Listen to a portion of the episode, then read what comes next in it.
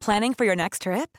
Elevate your travel style with Quince. Quince has all the jet setting essentials you'll want for your next getaway, like European linen, premium luggage options, buttery soft Italian leather bags, and so much more. And is all priced at 50 to 80% less than similar brands. Plus, Quince only works with factories that use safe and ethical manufacturing practices.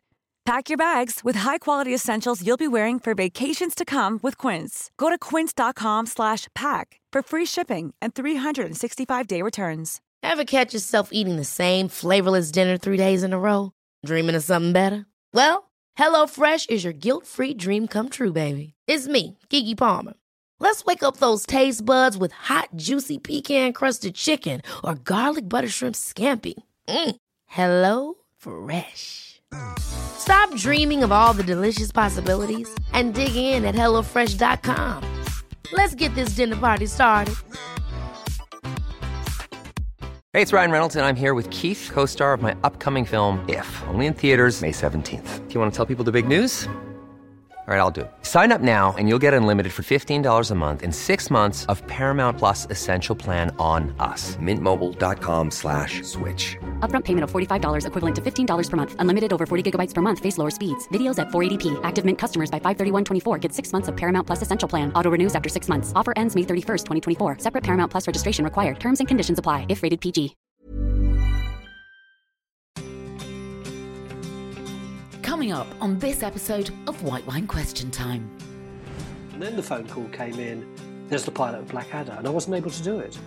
Uh, and then they waited and waited and waited. Eventually, they were given the series, by which time I'd finished at the National. And they they phoned me up and said, "Hey, we've got a series." And I said, "Oh, well, that's great. Congratulations, really well done." And they said, "No, we want you to play Baldrick." You went in with a gang of people and bought what was referred to as a commune. Oh, that was wonderful. So we, it was a real kind of loving. Can you imagine? It's I mean, to me, it's bigger than Desert Island Discs. I got I got knighted by Prince William. Bigger than that. Hello and welcome to White Wine Question Time, the podcast that asks its guests three thought provoking questions over three glasses of wine. And my guest this week was a multi hyphenate way before it even became a thing. An actor, author, comedian, presenter, political activist, and now podcaster. He was knighted and made a Sir in 2013 for public and political service after years of charity work, trade unionism, and serving on the Labour Party's National Executive Committee. A tale of working class kid done good if ever there was one. He has more honorary degrees than O levels and a body of work that's as impressive as it is varied. An only child, he was raised on the fringes of East London, and his love of drama led him to work as a child actor from the age of 13, starring in the original West End cast of Oliver before going on to study at the Central School of Speech and Drama. From there followed years treading the boards in rep theatre and working on children's television before Lady Luck came knocking in the form of a script for a BBC pilot called Blackadder. Then followed his next iconic television show. This one ran for 20 years and saw him step away from acting to present Channel 4's Time Team, saw for two decades him dig his way through history with a team of archaeologists. All the while, he never stopped writing, be it shows like Maid Marian, children's books, and of course, presenting history and travel documentaries. A father of two and a grandfather of two, he's now 76, and for the last 20 years has been married to his third wife, Louise, who he met when they were forced to share a table as total strangers in an overbooked restaurant. I can't wait to talk to him. Let's dial him up, shall we? It's Sir Tony Robinson.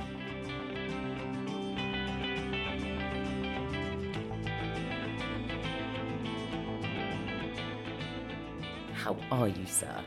I'm very well, thank you very much. The punchline is 76. Oh, yeah, well, if you've been around that long, you're going to have to have as that long as of an intro, aren't you? And listen, I didn't even mention half of it. That's the, and I we had the, I had exactly this exchange with Prue Leith, who was a recent guest, and she said, "People always say, gosh, you've done a lot,' but I have to point out to them." She said, "I'm 83. I've been here a long time." and how are you finding the world of podcasting? Uh, it, I thought that you would have been here way sooner. Can I say? Oh, thank, well, I, I, took that as flattery. I don't know. Uh, yes, it, it is. Well, loads of people had said to me, "Why didn't I do a podcast? And it was because I couldn't think of what I would want to do a podcast about because I just, I'm interested in everything really. And, and there aren't many things I'm interested in more than the others, other than, you know, my grandchildren and my wife, that kind of thing. Um, and so I could never, I, I, could never pitch something that was interesting.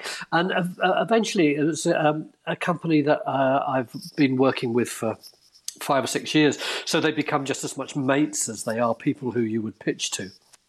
And uh, and I, I told them the problem, and they said, "Well, why don't you do a podcast about everything?" And I said, yes, that's really what I want to do. And so, although, of course, being me, uh, there are some funny bits in it and some historical bits in it and sociological bits in it. Basically, it's just things I care about. So in my first uh, uh, 12, I've done pies and I've done prostate and why can- were pies were invented? Yeah, yeah. Yes. Yeah. Prostate cancer. Not so much why prostate cancer was invented, but prostate cancer I've done. Smells. Yeah, yeah. Oh, you know about all this stuff. Oh, yeah, yeah. yeah. Why dogs uh, love humans? I love that. That's the new one. That's that's that's coming out. Uh, that's out today. Yeah, yeah. yeah. I've always been passionate uh, uh, about that, just as a human being. I mm. don't want to do something that's recorded. I don't want to be me, Mr. Tony Robinson, doing something or saying something if it's just shit. It's got to be you know, I've got to believe it's important. If you decide you don't think it's important and you and you prefer the funny face or you want to switch over, that's fine. But I've only got one life, and what I want to do is just engage with the world because that's that's all I've got. And so that that's what's so lovely about what we're doing now. I think. It is. And everything that you've done informs everything that you're doing. Yeah. And that's why it's such a pleasure to listen to, to the podcast. It's called Cunningcast. It's available wherever you get your podcasts. And do go and check it out because one minute you'll be in conversation with Tony and John Lloyd, who is one of the most incredible television writers. The next minute you're finding out why dogs do indeed love human beings. It's like jumping around in your mind. Brilliant. Are you ready for your first question, Tony? yes, I am.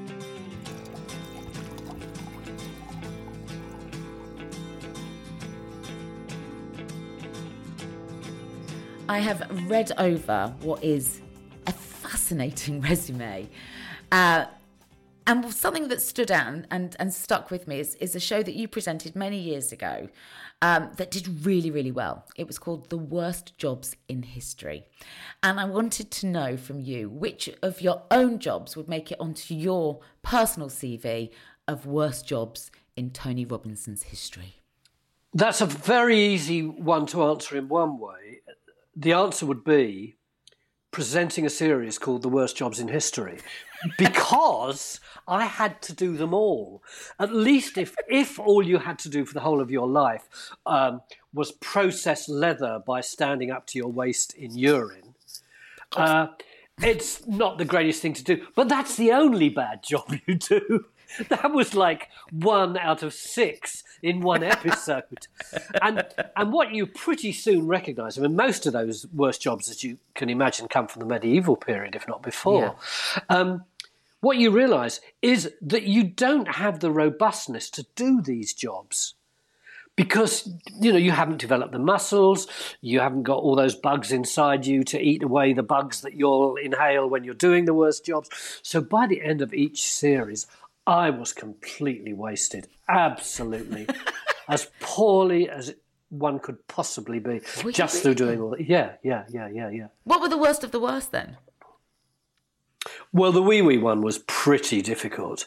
Um, particularly, we did it. I, I, think it's called St Fagans. It's uh, uh, um, it's one of those museums outside with lots of different buildings from different periods in it in in South Wales, and we'd got the whole crew and the production office to save their wee, um, and and it has to be kept for around three weeks until it's that conker brown colour before it's effective enough. Um, I, will I'll say this all very quickly, otherwise, no, no, no, otherwise keep we'll going. The detail is is devilish. Anyway, yeah, yeah, that, that's the whole thing about it. Because what actually you're making is a is a chemical reaction. Because if you think about it, um, all those things that we've got under the sink, all those little bottles, those 24 bottles, you reach into the back of the sink and the stuff that's sell by date is 1998, you know? Yeah. Um, but none of those things existed. You just had to make them yourself. And, and, and, obviously, the most potent thing you had was your wee, your chicken's poo, your your horse's wee. You know that, that they Waste, were natural waste. That's it. Yeah. They, they were your chemicals and you got them for free, or at least they were a, a spin off from the animal that you were managing. So it was actually environmentally enormously um, uh, friendly to, to, to use these things. So in order to, yeah, you, you put um, Fuller, what's what we know as Fuller's Earth. Fuller is another name for the man who processes leather. Uh, it's sort of ground up chalk and can't remember what else is in it. Anyway, you tip that in, you tip the wee in, and then you tread up and down and up and another name for processing leather like this, walking up and down, up and down, non-stop in a in a bucket, is Walker. It's a you know the name Walker comes from the people who did that. The name Fuller comes from people who did that. Really? Uh, yeah, yeah, and then. And then Any when- relation to Johnnie Walker, do we think? Well, Did exactly. you need a stiff drink to overcome yeah, the yeah, stench? yeah, yeah. Uh, Everybody who's called Walker, their their relatives in some way were tainted by the job that they used to have to do. and in some ways, sometimes it's reflected in what they do. I hope that made it into your episode of uh, What History Smells Like. Uh, yeah, I'm- I can't honestly can't remember now. Maybe it did. But oh, the other thing about doing this processing uh, was that you had you build a, you used to build a big tent which had hooks on it. Uh, and in order to dry this thing off, because as you can imagine, you'd been tr- treading this leather uh, up and down for hour after hour after hour. You heave the damn thing out. Imagine how oh, the smell Yes, yes. and the weight of it. And you get it over the tent. You fix it on the hooks of the tent, which are known as tenterhooks. That's Ah, where we get it from. When it's on never. Tenterhooks, something that's on tenterhooks is it's so heavy that it's dragging those hooks down. You are on tenterhooks. Nice. You see, you have learned something from this podcast. I love this. This is what I mean. This is why I've loved your podcast. I've just carried on from episode to episode. Yeah, so that's definitely got to be up there with one of the worst jobs ever. Yeah, yeah. Um, what else did you cover off for the series? Do you remember? What else did I cover in in the well the the reason that I did it or the, or the little inspiration moment that I, that caused me to pitch it was I was in somewhere like I don't know Avignon somewhere like that in the cathedral and we, we were talking about the Hundred Years' War and we were talking about the knights in armour and we'd got a specialist there. My whole life is spent sitting next to someone who knows a hundred million Who's more things than I do. Yeah, yeah. Um, and Brilliant. and I said to him, "Uh, most of these battles lasted between 10 or 12 hours. What happened if you wanted to go to the toilet? We're back in the same place, Kate. And, and he said, well, he said, you would just do it in your armour. Because think about it, if you're in the middle of the pitched battle, you can't suddenly pull down your metal a pants. Can you sit here? Everyone pack up for a moment. Lewis. Does anybody want to go to the toilet with him? um, Can you imagine? and So they'd literally have to just do it on the job. so yeah, you would do it there anyway, in, in the saddle, and you're bouncing up and down, and blah blah blah blah blah. And then at the end of the day, and this is the, this was the selling point. At the end of the day, your arming squire, who was like your trainee, he would come there, unhook the the armor, take it off. The knight would go back to his tent and bask in whatever it was he was going to do for the evening, and you would get some sand and some water, and you would scrub out the inside of his armor. Um, that's what the arming squire did. And I turned to my producer and said, "Blimey, that must be the worst job in history." And we both went, "Huh?" And like dollar signs revolved round our eyes, like like in a cartoon. And we took it to Channel Four, and it was the perfect sort of uh, Channel Four pitch in those days, wasn't it? The worst jobs in history. And of course, what we were really doing was something I'd wanted to do for ages, which is social history, the history of ordinary people. But if you if you said to a commissioning editor, I would like to do a show about social history, you'd only get as far as the word social and they'd be out the room. But if you Yeah. say I want to do something about about people's poo, well, you were laughing. Or the worst job in, I mean, it's just the worst jobs in history. Yeah, Just exactly. Everyone, everybody turns their head to that, don't Yeah, they? yeah, yeah, yeah, yeah. But they pulled it after two series. I mean, it's that, it's that funny thing about telly, isn't it? Because telly's always there? yearning for the new. Actually, when they when they develop something and that something is is a bit special, um, they either take it off so that they'll have a special slot free for something else, or else they'll reduce the budget. Well, I think as well, they're competing for eyeballs, right? You know, audiences are splintering. They don't have those big numbers that they used to. Um, but yeah, it's an interesting world, isn't it? Because, you know, look, you can take everything that you do and know as a broadcaster and do it yourself now. And Yeah. if, if, if you've got the wherewithal to do it and you don't mind rolling your sleeves up, the world can be your oyster. Yeah, You know, the power, the power is there if you want to take it back.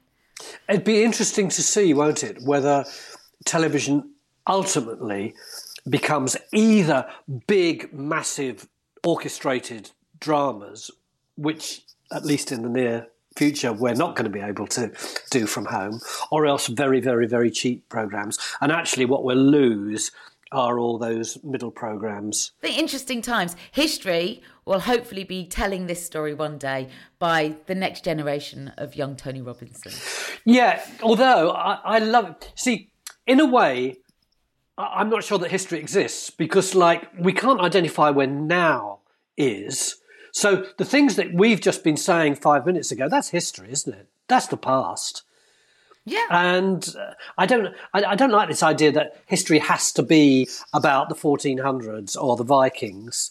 History can just as easy. Well, like Liz Truss, you know, you you ought to be able to do a program about uh, about her and what happened, and it's and it has that feel of history, but it also has that feel of now, and it has that feel of surprise mm. and humour and all those things mixed up together. Is is oh, it's just how I think I wonder how, Life I wonder how history would tell that. It was like she came in as a competition winner, won the job for a few weeks, caused havoc, left us all broke, and buggered off. Yeah, yeah, and and then sent in her claim for expenses. Exactly. The audacity. Let's see how history paints that one?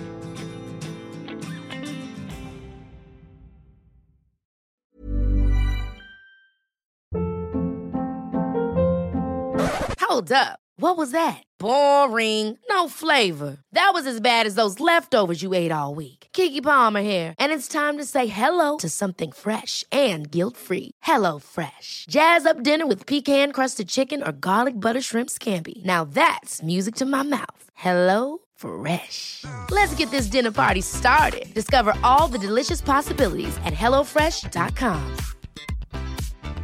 Hey, it's Ryan Reynolds, and I'm here with Keith, co star of my upcoming film, If, only in theaters, May 17th. Do you want to tell people the big news? All right, I'll do it. Sign up now and you'll get unlimited for $15 a month in six months of Paramount Plus Essential Plan on us. Mintmobile.com slash switch. Upfront payment of $45 equivalent to $15 per month. Unlimited over 40 gigabytes per month. Face lower speeds. Videos at 480p. Active Mint customers by 531.24 get six months of Paramount Plus Essential Plan. Auto renews after six months. Offer ends May 31st, 2024. Separate Paramount Plus registration required. Terms and conditions apply if rated PG. Even when we're on a budget, we still deserve nice things. Quince is a place to scoop up stunning high-end goods for 50 to 80% less than similar brands. They have buttery soft cashmere sweaters starting at $50, luxurious Italian leather bags, and so much more. Plus, Quince only works with factories that use safe, ethical, and responsible manufacturing. Get the high-end goods you'll love without the high price tag with Quince. Go to quince.com slash style for free shipping and 365-day returns.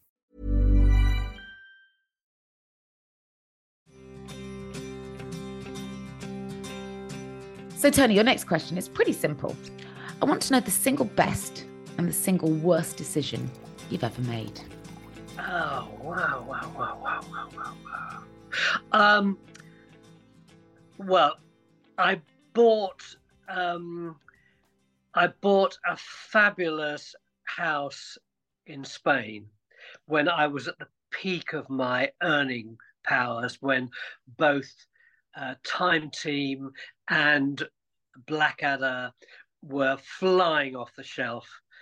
Uh, and I spontaneously bought this house. I just I saw it, just went into the estate agent and bought it. And my partner, how much are you going to uh, uh, put down for it? And I said, I am going to go the whole way. What they ask, because it's such a wonderful house, I, we've really got to have it.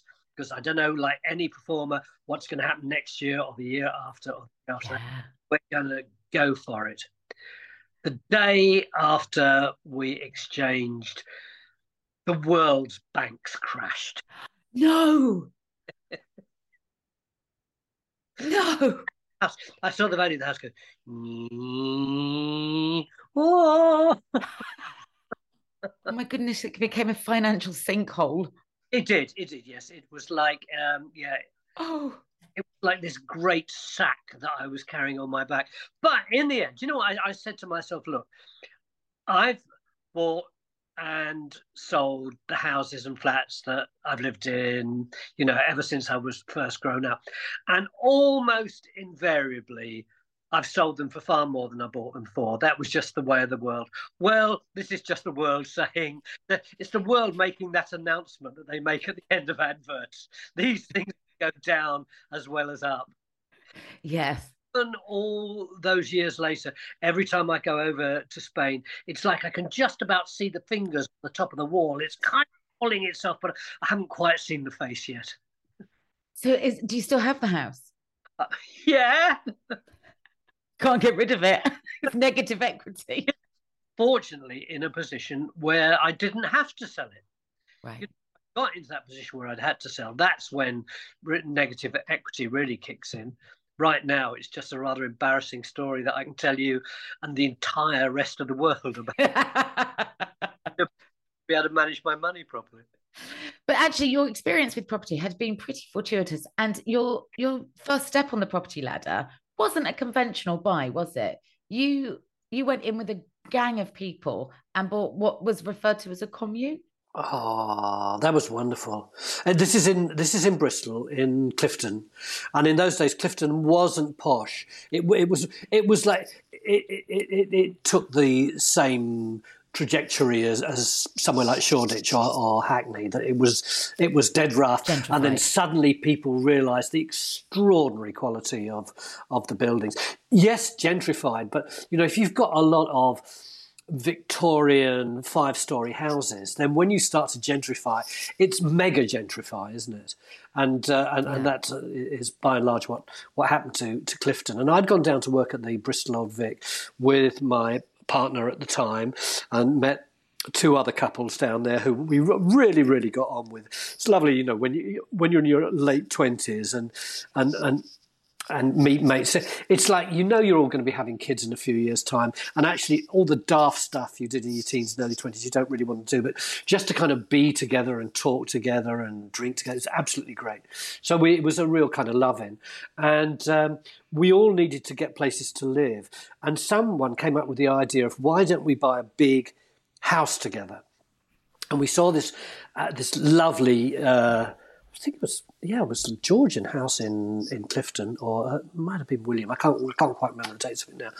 And we bought it together, and we said we're living it communally, but with all the advantages of if we were living in adjoining flats. So each couple had their own floor, which was like their own territory, and then the whole of the middle of the house was communal, and one of us would cook every six nights, and uh, anyone could sort of you know like book the spare bedrooms for mates coming in, and the front door was always open, and you know lots of traffic going hither and thither, and uh, and we were all all the all of the guys were in the arts. Um, either had been or, or were still in the Bristol Old Vic.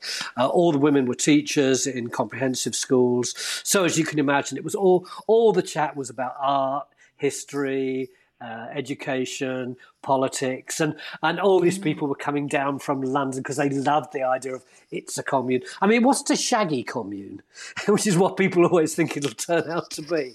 It was yeah, it, it was it was just people who liked each other and kind of wanted to be together, and also it meant that you could um, share share the resources. We would we had one of those cards where you could go to somewhere and you could buy like kind of half a hundred weight of toilet roll and half a hundred weight of jam, and the place was big enough to store all this stuff.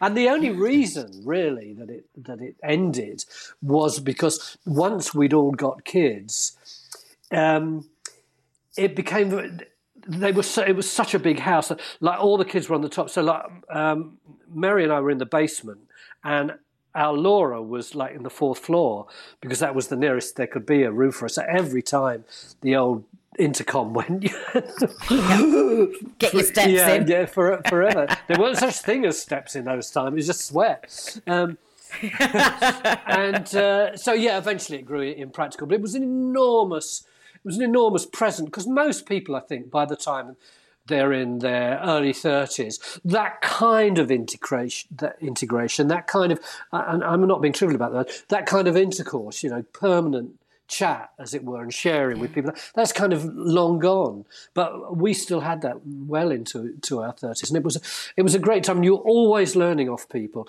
and there were always people yeah. coming in. And as I say, we, someone would cook.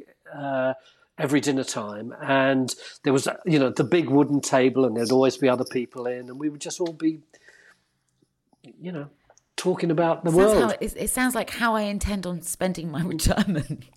I love that. It sounds bloody great. It was great, yeah. Interesting as well, isn't it? When you look at um, I mean, you must be very, very proud of your daughter, uh, who is now a successful historical novelist after a 20 year career in politics. Yeah.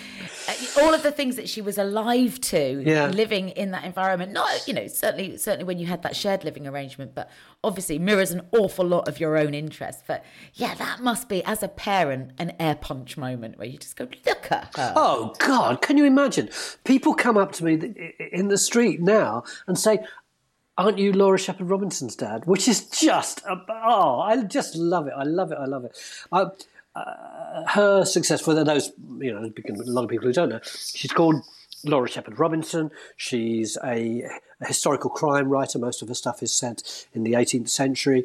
Her first book, called Blood and Honey, got the um, uh, what do you call the, the, the first book award uh, for historical crime, the debut, that's the word I was looking yeah. for. The second one got the best historical crime novel of the year. Third one's out in June. Uh, and she's just and just sold the rights to America. And uh, yeah, really well it's done, just, Laura. it is just great. And she only lives four blocks away. So uh, you know, we see. Each, she was the other person that I saw in lockdown because she lives on the first floor with a balcony, so I could like walk the dog and go to the house, and we would have those sort of those conversations up and down. Oh, that's and, nice. Uh, yeah, and I, uh, we've always adored each other, and, uh, and uh, exactly the same is true of my uh, of my son Luke, who's a couple of years younger. And it's still terribly, terribly strong.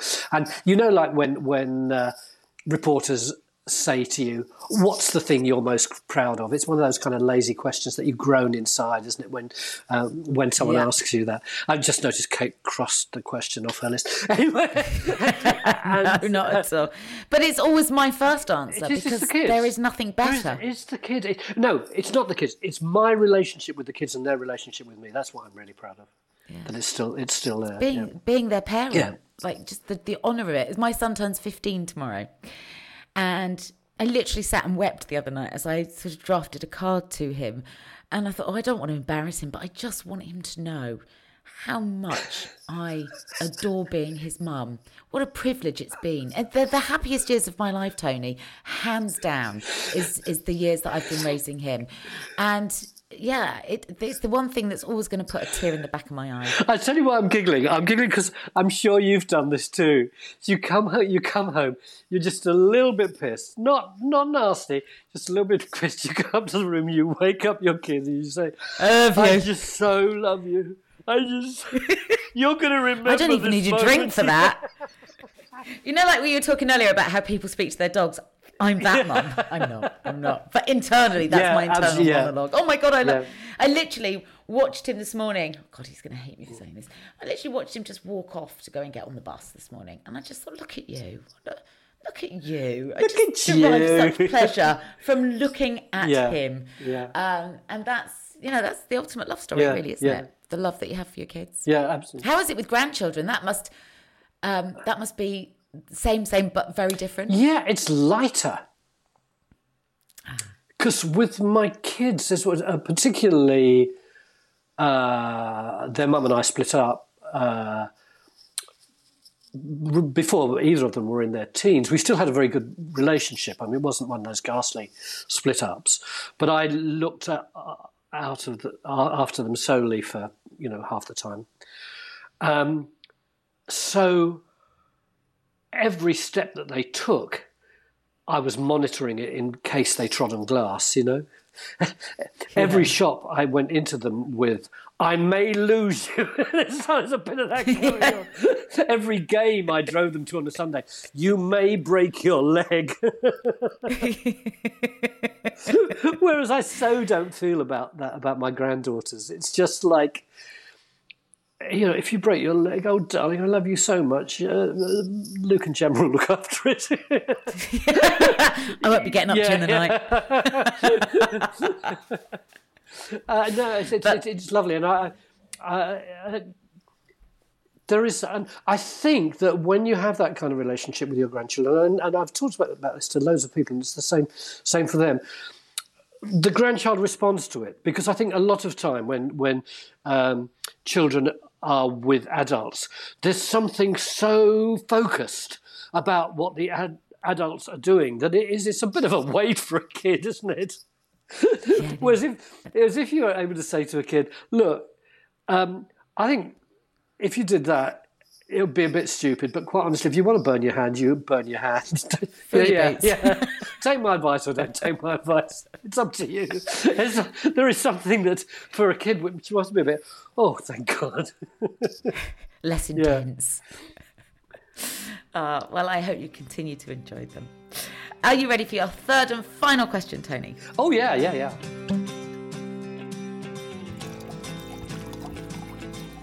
Life is often peppered with sliding doors moments, and one such sliding door moment has given you a good 20 years of happiness with your wife Louise, who I love this. You you met, I read, tell me if this is right, after you were forced to share a table in an overbooked restaurant as complete strangers. Is that it right? It is, yeah, yeah, yeah, yeah. So I just wondered if you could revisit that and also uh, if there are any other seminal kind of sliding door moments that have got you to where you are today i have to i, can probably say this because it was 20 years ago i was an evil seductive bastard at that table because that's beautiful not it, slightly menacing even it was it was it was one of those extraordinary moments where suddenly you're with someone and it's funny. It's kind of the opposite of what we were just talking about. Uh, we both said this. It was like to the other person. I've suddenly sat down in front of the most fantastic person I've ever met.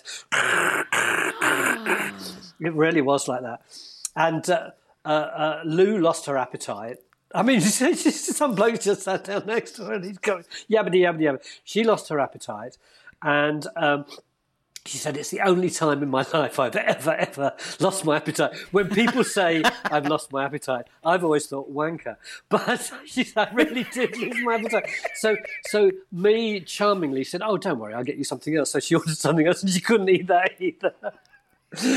And and and I uh, I then walked her back to, to, to, work. It was it was in uh, Smithfield, you know what used to be the market, and yeah. there used to be a restaurant there. Yeah, meat yeah, markets. yeah. It wasn't a meat, meat market there. It was it was lots of little arty shops, and there was a restaurant called Spitz, and it and yeah, John Turturro owned it. I never knew that. Yeah. Oh well, yeah. it's because of John Turturro that uh, I met the love of my life. Um, how funny!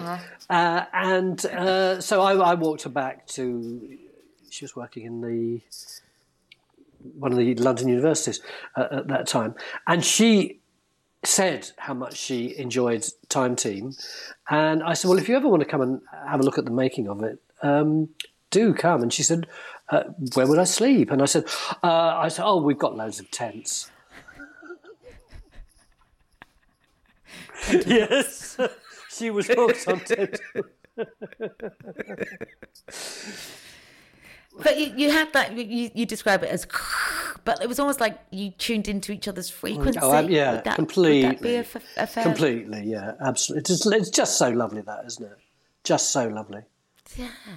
So that was a sliding doors moment where you met strangers and left as well, what would be 20 years man and Yeah, wife. yeah. Um, what about the other sliding door moments? Those those moments of great significance. I was going to say the ones where you get your fingers jammed. there is that. They could be significant. Other moments. Oh well, I suppose you know we've not mentioned this in the whole of this podcast. Um, there was a moment when I'm living in the commune in Bristol in the basement. There's a thump. Something's come through the letterbox. I go up the stairs to the front door. There is a brown envelope with the old BBC crest on it. It has to be a script. That's the only thing that gets sent. And now I never get sent a script in those days. There are a number of. in those days, you never used to get sent, scripts, did you? You had to go up for N interviews, and then eventually, reluctantly, someone would say that you're employed. Um, anyway, I open the script, and the letter says, This is for the pilot episode of Rowan Atkinson's new comedy series. Uh, would you like to play the servant in it? Now, I'd left school at 16. There was no way I was ever going to break into that charmed circle of what I thought of as Oxbridge comedians. I always thought everything that they did, the they were yeah. so wonderful. Everything that they did, I just thought it was made for me. But there was no. So you were a oh, fan? enormous, huge, huge, huge fan. More than that, I would have done anything. I would have, I would have chopped off both arms and legs and rolled into the rehearsal room in order to, to, to be associated with those people. So I immediately said yes. I couldn't find the part. The first, I sped read through it, never found the part. And I had to read through it very slowly. Again, because Baldrick had only got eight lines and none of them were funny. And so I said, yes, I'd do it. Obviously, I wasn't the first choice. I was sent the script on the Thursday for rehearsals the following Monday. so, Who do you think missed out on that moment? Did you ever find out who the original Baldrick well, was? Well, I've heard. That, well, they say there was about nine people, but you say who was the original Baldrick. Um, we rehearsed the pilot for six days, and then the producer came in ashen faced on the last day and said, "There's been a strike at the BBC. We're not going to be able to record it." So we all had to go away. And because the strike went on for some time, there was a logjam of studios, and it had to have, be the big studio, which I think was Studio 3 in, in, in BBC. You couldn't shoot it in, in, in, any other one. So the weeks went on, the months went on. Eventually, I was offered a job at the National Theatre. Great job, a year's contract. Nobody ever offered me a year's contract at that time. Very, very interesting play about the Oresteia, a Greek tragedy, when we were all going to wear masks for it, and a group and a whole ensemble of us were going to work with Peter Hall and the writer and the music. You know, really, really, from an actor's point of view, great work. So I took that, and then the phone call came in. There's the pilot of Blackadder, and I wasn't able to do it. And another uh, another actor called Philip Fox um, did the pilot, uh, and then they waited and waited and waited. And Eventually, they were given the series, by which time I'd finished at the National, and they they phoned me up and said, "Hey, we've got a series." And I said, "Oh, well, that's great. Congratulations, really well done." And they said, "No, we want you to play Baldrick." And I went, "But uh, somebody else played Baldrick?" And they said, "Yeah, I know, but we always thought that we would like uh, you to play Baldrick." So anyway, this is the punchline. It's good. This is a story with a proper punchline.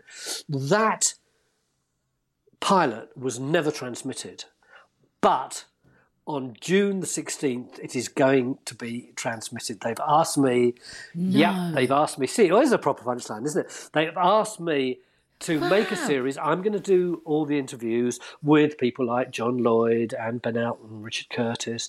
Uh, Howard Goodall, who wrote the, the, the music, um, 90 minute long program, and in the middle of it, they're going to play unredacted the whole pilot, which I will be able to watch, even though I'm not in it, as it were. Wow, Have you ever seen Well, I have now because um, the because because it's a, a documentary. We actually filmed at the Electric Cinema in front of an audience, me introducing the audience to the pilot of Blackadder, and then I'm not in it. Oh my god, that's brilliant. I mean, even today, it's been reported that there are to tomorrow. It's the 40th anniversary, isn't it? You're all going to be on stamps. You're on a stamp, Tony. Did you know this? I sent a text to someone this morning, and it said. I'm on a stamp, I'm on a stamp, I'm on a stamp, I'm on a stamp. Kiss, kiss. Can you imagine? It's I mean to me, it's bigger than Desert Island Discs. I got I got knighted by Prince William. Bigger than that. I am on a stamp. You know, when you imagine like when I was a little boy, I had the stamp album.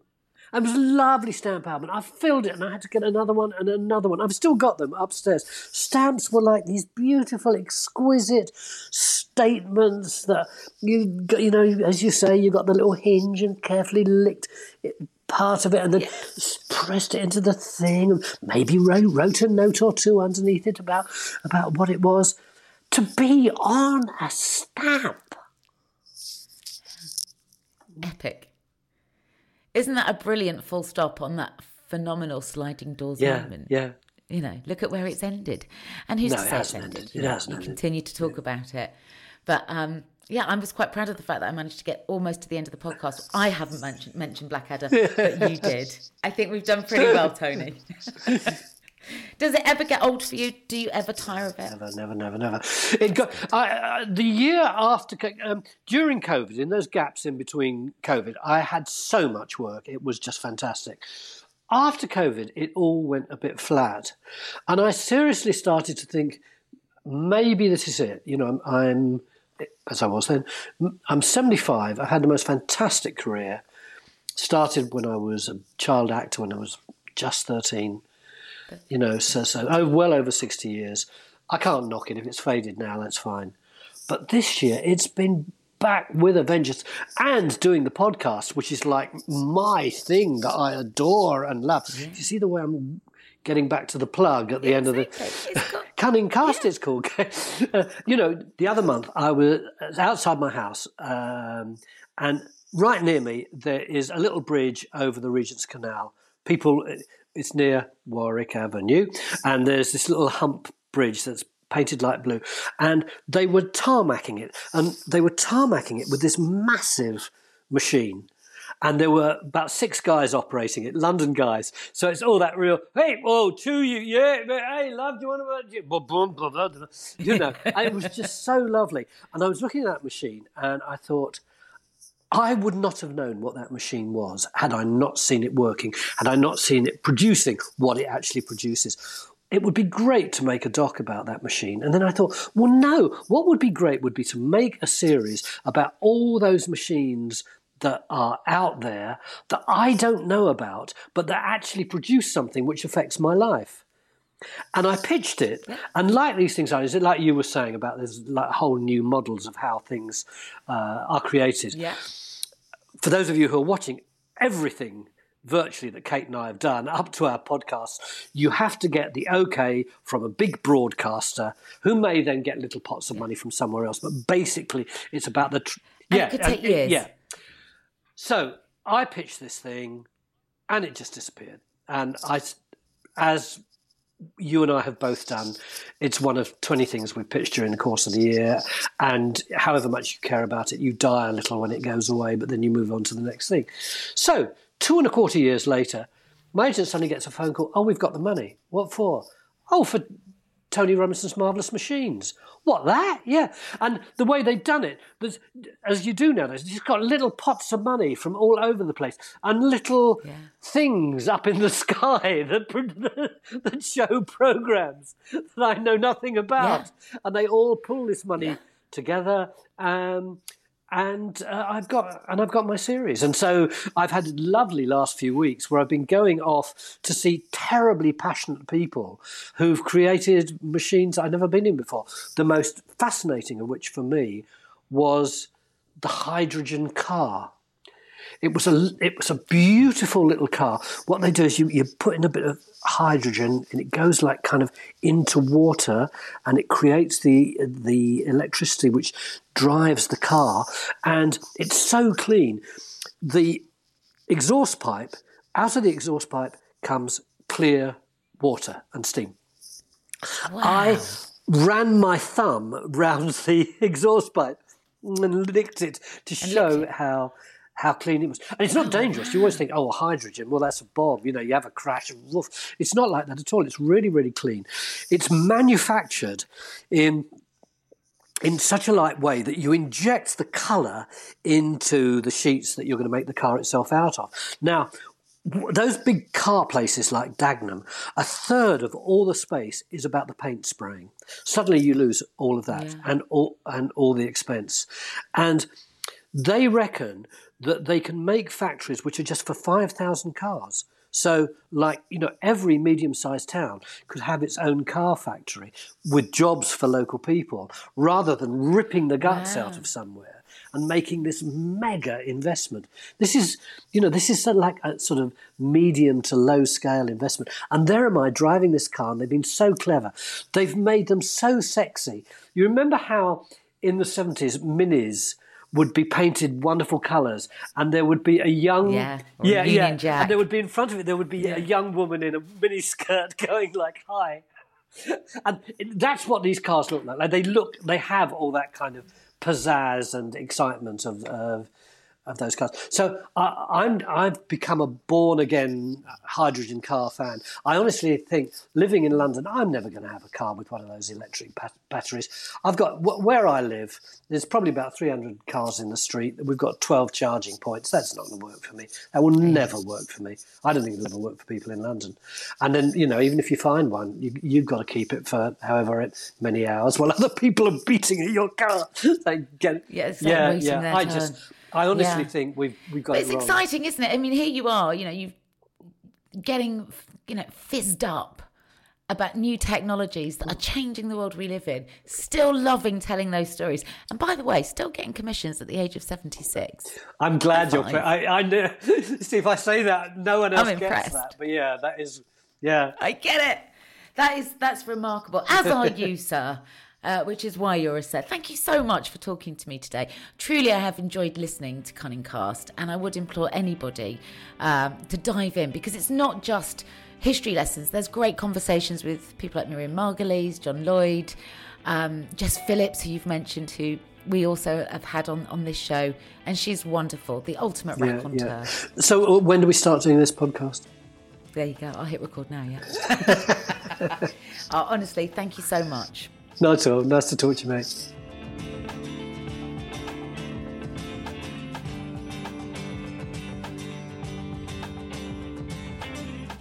My huge thanks to Tony Robinson, and of course, you can listen to his podcast, Cunningcast, wherever you get your podcasts. And if you're in the mood for more compelling conversation, why not dive into our back catalogue? We've got episodes with Jess Phillips in there, with Griff Rhys Jones, Al Murray, uh, David Lammy MP, Craig Charles, Alan Cumming, Alastair Campbell, and John Thompson. They're all available now. And I'll be back on your feed next Tuesday with another drop of something from the cellar, another mini episode serving up more vintage chats from our White Wine Question Time cellar, bringing you the very best bits from some of our very best guests. Until then, Thanks for your company. White Wine Question Time is a Stak production and part of the ACAST Creator Network.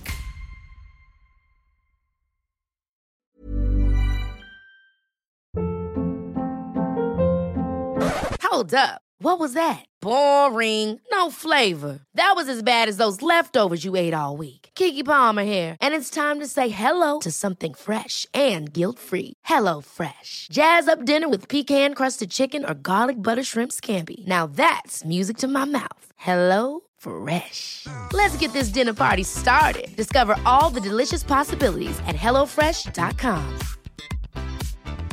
Even when we're on a budget, we still deserve nice things. Quince is a place to scoop up stunning high-end goods for 50 to 80% less than similar brands. They have buttery soft cashmere sweaters starting at $50, luxurious Italian leather bags, and so much more. Plus, Quince only works with factories that use safe, ethical, and responsible manufacturing. Get the high-end goods you'll love without the high price tag with Quince.